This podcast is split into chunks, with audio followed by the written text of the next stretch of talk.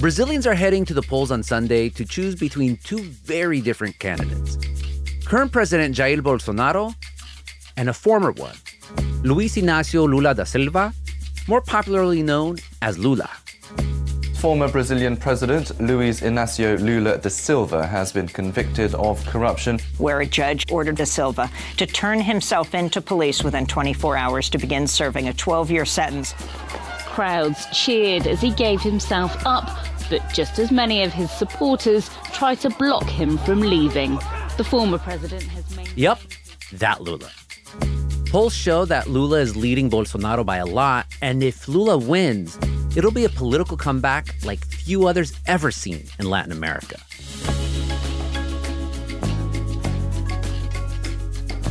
I'm Gustavo Arellano. You're listening to The Times, essential news from the LA Times. It's Friday, September 30th, 2022. Today, how the pandemic created an opening in Brazil for a popular, if polarizing, leftist, and how the populist incumbent Bolsonaro is trying to close it.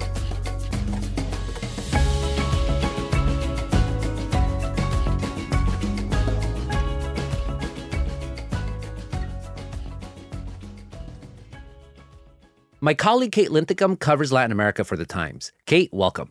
It's good to be here. So, you were recently in Brazil covering the elections. What's the latest? So, Brazil is in a really tense moment. The first round of voting is around the corner, and the country is really more divided than it's been at any point in modern history. On the one side, you have supporters of Jair Bolsonaro, the current president. He's been called the Trump of Brazil. He shares many advisors with Trump and a lot of his attitudes. You know, he kind of says what he thinks, he's not afraid to offend people. He kind of downplayed the pandemic, called it a little flu, has pushed pro gun legislation, and has really inflamed like racial tensions across the country. On the other side, you have Lula, who was president from 2003 to 2010. He is a former labor leader leftist who left office really popular, but then was embroiled in this corruption case that sent him to prison before he was released a few years ago. So he's really the comeback kid. And the question now is is he able to kind of replicate what he did before? Polls show Lula leading with a very healthy margin going into Sunday's election. Yeah, this really feels like a pivotal moment from Brazil because you have two very stark choices, yet these candidates, Bolsonaro and Lula, they have real flaws. So what's the risk then for the country when voters head to the polls on Sunday? I mean, I spoke to a lot of voters who were a bit disappointed that these are their two options. You know, somebody who was in power 20 years ago and who was tainted by this scandal, and, you know, the alternative, a guy who is basically saying he won't accept election results and who has really challenged democracy at every turn in his four years in office.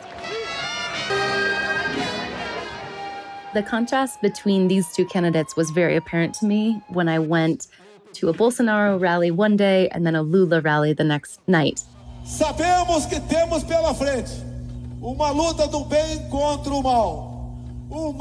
The Bolsonaro rally was held on Independence Day. It was filled with people wearing green and yellow shirts, which is, you know, the color of Brazil's flag, but also these colors that Bolsonaro has embraced for his campaign.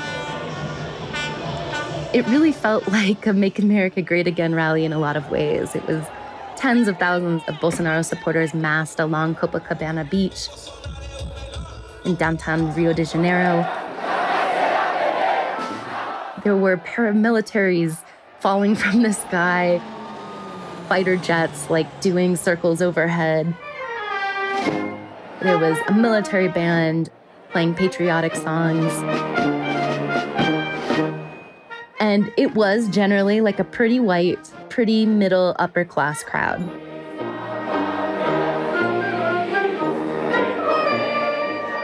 The next night at Lula's rally was totally different.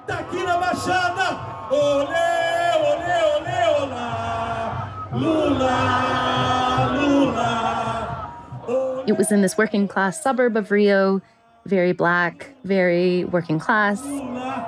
He had a rapper rapping about police killings and violence against blacks on stage before him. He had a really diverse coalition of people. Que no ato do Bolsonaro parecia uma reunião da Ku Klux So it was really kind of just this window into the two Brazils that exist today and the two Brazils that are really opposing each other during this election. You mentioned the first round. So, what's the election process like in Brazil? Yeah, so there are two rounds of voting in Brazilian presidential elections. If somebody can get 50% in the first round, then they win the election outright and there's no second round of voting. If they don't, the top two vote getters go into a runoff, which in this case would be held on October 30th. We'll be right back. Kate, we've covered current Brazilian President Jair Bolsonaro with you before on the podcast, but we never really talked about the former president, Lula. What's his background? Lula has quite a story. He grew up very poor, left school at age 12 to work to support his family, became a steel worker, and then became a union leader who, in the 1970s, really helped oppose Brazil's military dictatorship. He ran for president three times unsuccessfully until he won election in 2002 and took office in 2003. Sao Paulo's main boulevard might be like Fifth Avenue in New York. There are thousands of people celebrating the victory by Luiz da Silva. And he did that by compromising just a little bit. You know, he's a dyed in the wool leftist. First time that a leftist candidate has ever won an election in Brazil. And he was super critical of the US and kind of Brazil's economic system. But he finally won office by agreeing to find middle ground, really, with the business elites in Brazil, with the business community. Brazil's economy has been in a downturn for years. However, he says he doesn't want to scare the free markets. He plans to keep up with free market reforms. Eu quero dar parabéns ao povo brasileiro pelo extraordinário espetáculo de democracia que ele deu. So when he took office, he had a lot of policies that we associate with the left. He gave tons of money to poor people, these programs that gave $30 a month that help lift an estimated 12 million people out of poverty. But he didn't kind of shake the boat like other leftist politicians at that time. You know, he was no Hugo Chavez, who really wanted to kind of rework Venezuela's economy completely and move away from the capitalist model. And you mentioned that Lula was pretty popular with Brazilians while in office. Obama once called him the most popular politician on earth. Wow. He left power with this staggering, like 85% approval rating, which is pretty unheard of. And it was really because he ruled Brazil at a time when the economy was booming, thanks to this kind of commodities boom. China was growing and had this endless appetite for soybeans and other products that come from Latin America. So you had the economy just growing at these crazy rates. And then you had this very generous kind of social policy that Lula put in place, where he was really giving money directly to a lot of Brazilians. He was changing college admissions quotas and helping poorer people get into college. And I'm always struck when I'm in Brazil by just the nostalgia people have for those times. A lot of people can point to Lula's policies as having made the difference in their life, you know? The reason they got to go to college and be the first person in their family to go to university, the reason they were able to move ahead. And so I think today, as Brazil and the entire world is facing this, this really kind of frightening economic moment, a lot of people are nostalgic for those earlier, better times. So Lula left office a hero in Brazil and all across Latin America, really. But his good times didn't last. What happened? Things changed. Brazil weathered the 2008 recession better than a lot of countries, but that economic growth that had been so key to Lula's term and his popularity, it didn't last forever. Economic growth stalled worldwide during the 2008 recession, and that meant that countries supplying commodities to China ended up suffering as well. So there was less money And then there was this really big corruption scandal. For weeks, Brazil has been consumed by allegations of corruption and bribery at the highest level. Involving Brazil's large state owned oil company. Petrobras, which posted losses of 21.6 billion reais in 2014, or about $7.18 billion. That ended up taking down Lula and a whole lot of politicians in Brazil. Não há reforma política! The basics were, you know, this oil company was giving slush funds to politicians. Construction companies allegedly paid kickbacks to the executives as well as politicians in exchange for lucrative contracts with the oil giant. And while people in Lula's government and on the left explained that this had been happening forever and, and very much predated their government, it was really Lula and his party, the Workers' Party, that ended up paying the highest price. Every day there's a new scandal. Every day there is something related to money being taken out of the country. So in 2017, Lula was convicted for having taken a condo as part of this scheme. And in 2018, he went to prison. Vou atender o mandato deles. He began a 12 year prison sentence. E vou atender porque eu quero fazer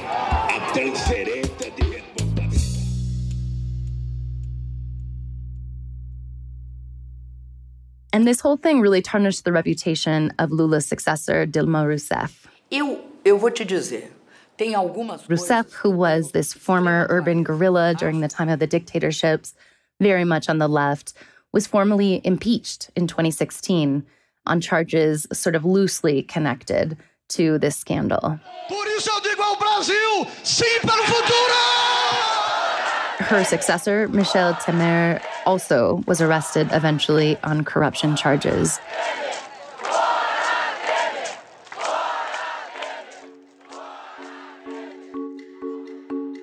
What this time in Brazilian history did was deeply, deeply divide the people.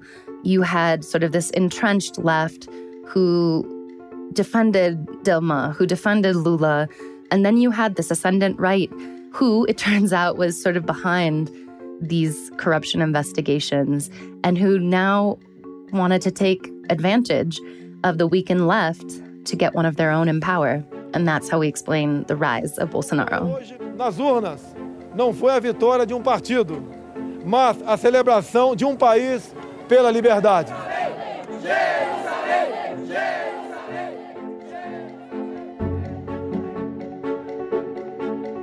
We'll be right back.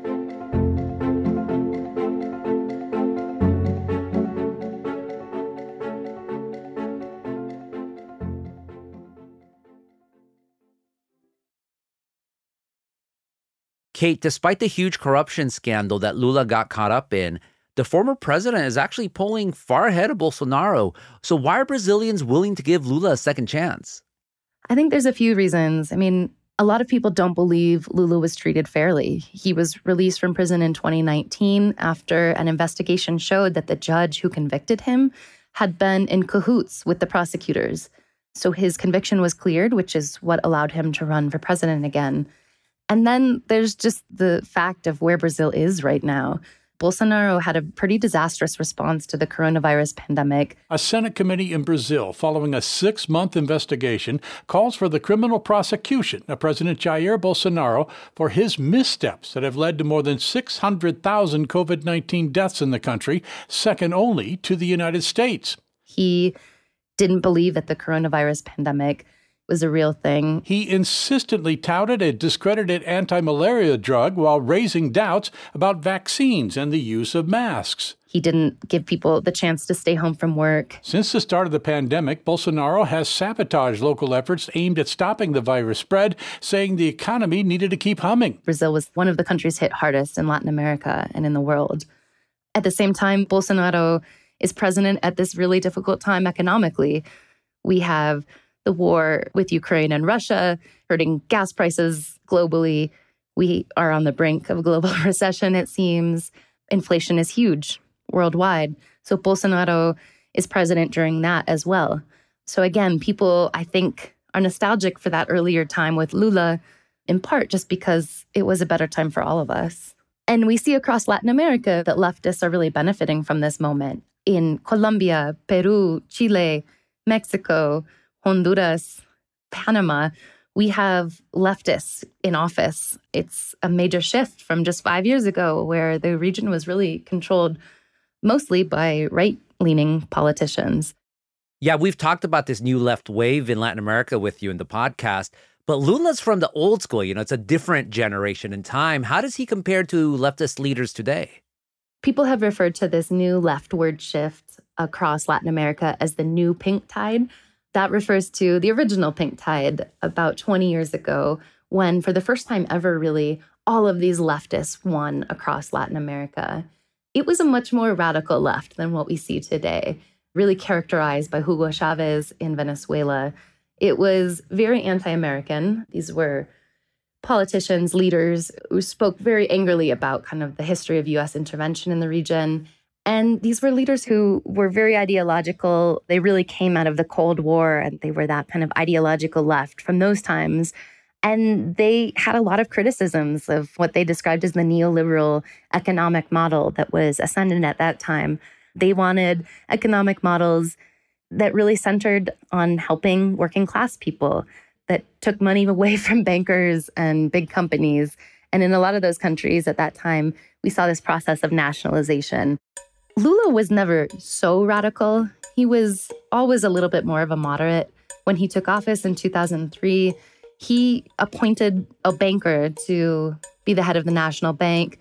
He paid off Brazil's external debts, whereas Argentina at that time was defaulting on its international debts. He really did kind of keep Brazil in the economic model of his predecessors. He didn't do anything so radical. So, in a way, I think he's actually kind of a model for the current wave of leftists that we've seen who are very much pro big government and anti poverty and talk a lot about income inequality, but who aren't calling for the overthrow of capitalism and, you know, death to the United States. They're talking about racial justice, gender equity, and they're talking about climate change, things that you really didn't hear from that first version of the pink tide 20 years ago. It sounds like pragmatic leftism. Yeah, less ideological and more pragmatic, exactly. Kate, you talked about Lula's time in office and the corruption scandal that really messed with Brazil's economy. But I'm wondering then about the current president, Jair Bolsonaro. I mean, it's his election to lose. So, how's his campaign doing?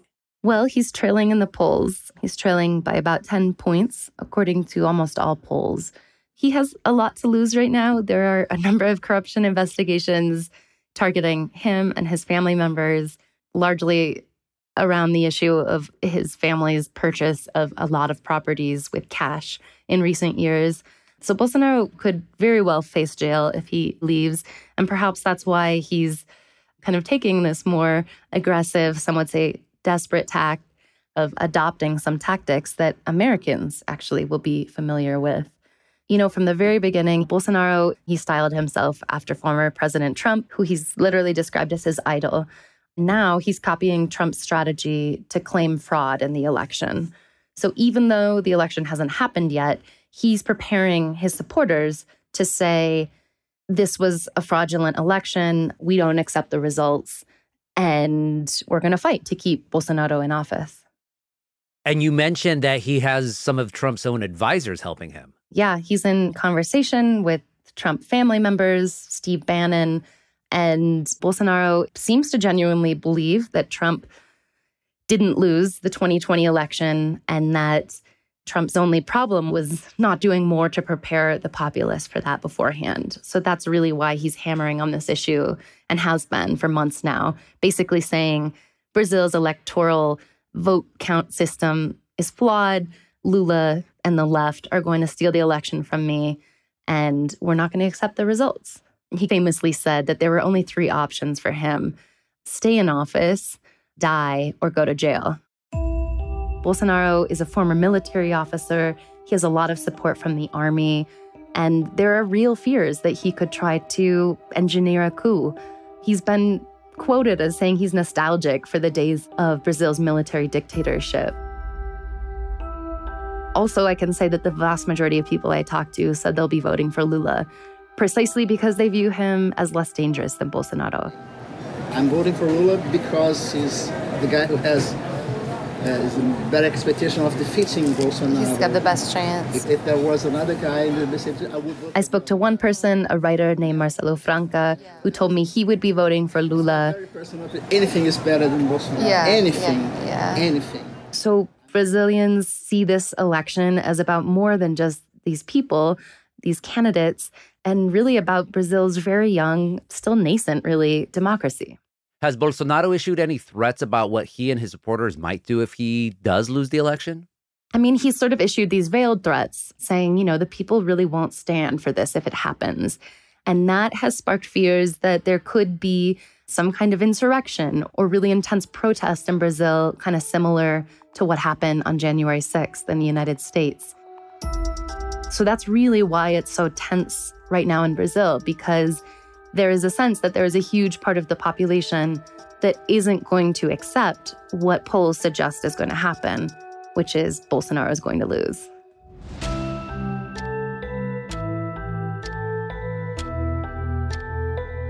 Kate, thank you so much for this conversation. Thank you.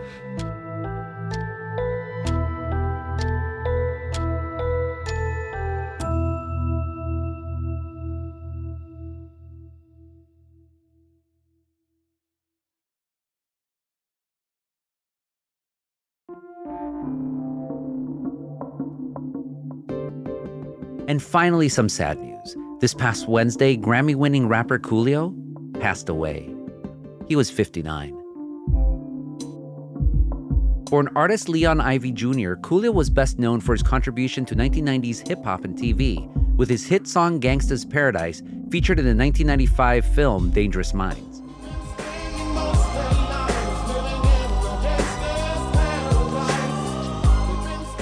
The Times review of the soundtrack called it his most mature work yet and said, Paradise looks beyond the apathy, anger, and hopelessness that most post NWA rap groups have institutionalized. While Coolio certainly doesn't dodge these difficult issues, the title song is perhaps the most depressing crossover pop hit in history. He also uses the narrative side of his poetic gift to prove that there's more to life in the hood than drive-bys and drug deals. There are people living regular lives. That's writing from the 1990s, not my writing. The film track was nominated for Record of the Year and won for Best Rap Solo Performance at the 1996 Grammy Awards. I was a teenager then, and that song became legend status immediately. Coolio also dabbled in acting, reality TV, cooking, and writing. He even produced the theme song for the hit 1990s Nickelodeon show Kenan and Kel.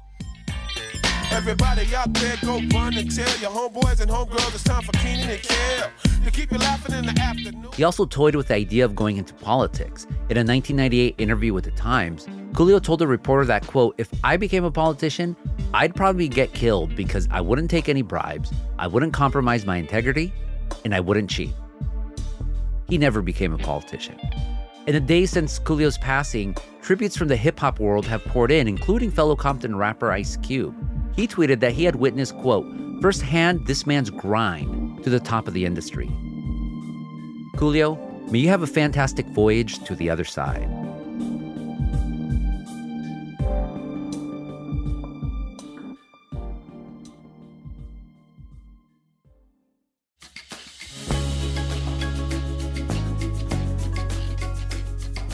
And that's it for this episode of The Times.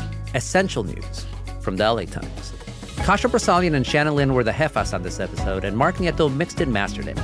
Our show is produced by Shannon Lin, Denise Guerra, Kasia Broussalian, David Toledo, and Ashley Brown. Our editorial assistant is Mauro Namato. Our engineers are Mario Diaz, Mark Nieto, and Mike Hefner. Our editor is Kinsey Moreland.